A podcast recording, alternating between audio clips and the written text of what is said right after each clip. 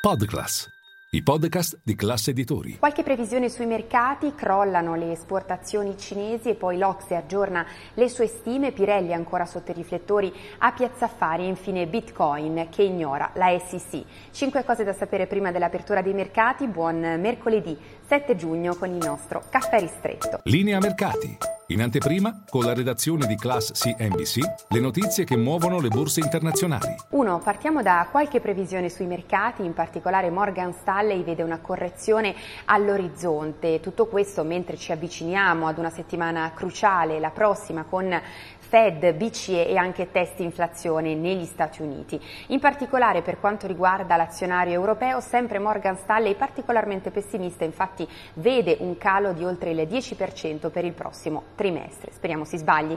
E poi eh, due, veniamo ai dati arrivati poco fa dalla Cina perché crollano le esportazioni cinesi, deludono ampiamente le attese, meno 7,5%, il dato invece era atteso praticamente invariato rispetto a un mese fa, questi sono i dati relativi a maggio. Non solo il surplus commerciale cala di 16 punti percentuali.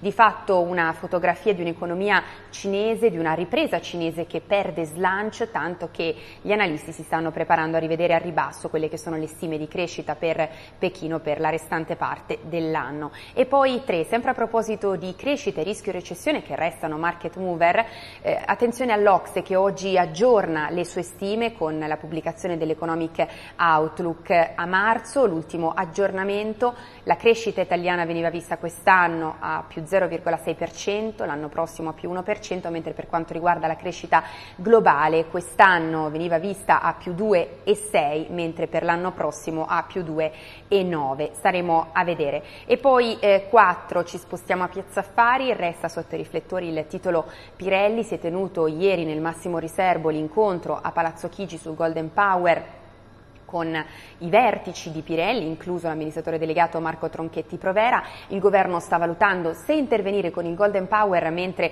il socio cinese di Pirelli, Sinochem, al 37% sta cercando di aumentare, in base al nuovo patto parasociale, l'influenza nel gruppo. In particolare sono diverse le ipotesi, la sterilizzazione dei diritti di voto del socio cinese, piuttosto che il divieto di condividere quello che è il patrimonio tecnologico di Pirelli con il socio cinese, poi ancora l'ipotesi invece più forte addirittura di una riduzione forzata della eh, quota nel capitale di Pirelli per quanto riguarda appunto Sinochem. Staremo a vedere nel frattempo slitta il rinnovo del board per Pirelli in attesa che il governo si pronunci proprio in merito al Golden Power. E poi 5 concludiamo con il mondo delle criptovalute perché possiamo dire che il Bitcoin continua di fatto ad ignorare le accuse dell'SEC, o meglio il terremoto che sta coinvolgendo il settore nelle ultime 24 ore, infatti la regina delle cripto ha guadagnato quasi 5 punti percentuali recuperando la soglia di 27 mila dollari, nel frattempo la SEC, nel mirino della SEC è finita anche Coinbase dopo Binance, Coinbase che soffre a Wall Street oggi riparte da un calo di 12 punti percentuali. E tutti vi aspetto in diretta a Caffè Affari con tutte le notizie.